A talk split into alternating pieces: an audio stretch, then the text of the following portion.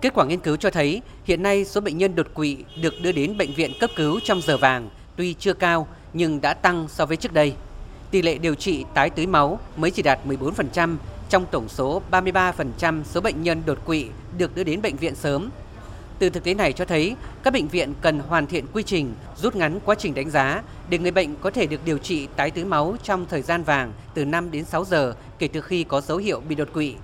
Phó giáo sư tiến sĩ Mai Duy Tôn, giám đốc trung tâm đột quỵ bệnh viện Bạch Mai cho biết, tỷ lệ người trẻ bị đột quỵ được điều trị tại các trung tâm đơn vị đột quỵ trong cả nước chiếm hơn bảy phần trăm,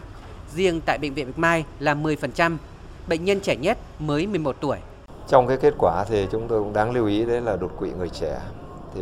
cái tỷ lệ chảy máu não rất cao tới bốn mươi sáu phần trăm và trong số này thì cũng có tới gần bảy mươi tám phần trăm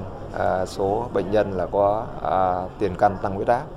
Chính vì vậy chúng tôi nghĩ có thể đấy là một cái lý do mà làm gia tăng cái tỷ lệ chảy máu não ở người trẻ.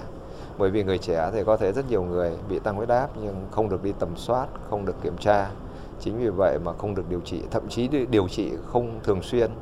À, khi huyết áp có thể ổn định rồi thì nhiều người là nghĩ là bình thường họ bỏ thuốc. Chính vì vậy qua cái kết quả nghiên cứu này thì sẽ có các cái chiến lược về mặt tuyên truyền đặc biệt cho các cái đối tượng người trẻ. Bên cạnh những kết quả nghiên cứu mới nhất về bệnh nhân đột quỵ, các thầy thuốc cũng cập nhật những kiến thức mới nhất về chẩn đoán, điều trị, can thiệp mạch não và các kỹ thuật chuyên sâu về đột quỵ có tính ứng dụng cao trong lâm sàng. Phó giáo sư tiến sĩ Đào Xuân Cơ, giám đốc bệnh viện Bạch Mai cho hay. Giờ vàng đối với bệnh nhân nói chung và giờ vàng đối với bệnh nhân đột quỵ nói riêng thì đột quỵ não thì thời gian là vàng của não.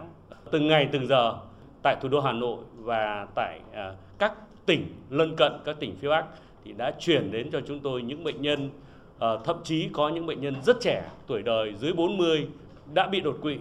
Tuy nhiên trước đây nếu như mà đột quỵ thì đồng nghĩa với cái việc mà để lại gánh nặng cho gia đình, cho xã hội về tàn phế sau khi mà đột quỵ. Thế tuy nhiên bây giờ thì đột quỵ nếu tiếp cận với thầy thuốc sớm, với phác đồ chuẩn thì sẽ trả lại cuộc sống như bình thường. Dịp này, Trường Đại học Y Dược Đại học Quốc gia Hà Nội công bố quyết định thành lập bộ môn đột quỵ và bệnh lý mạch máu não được xây dựng trên cơ sở Trung tâm đột quỵ Bệnh viện Bạch Mai. Đây là bộ môn đào tạo chuyên sâu về đột quỵ đầu tiên trong cả nước.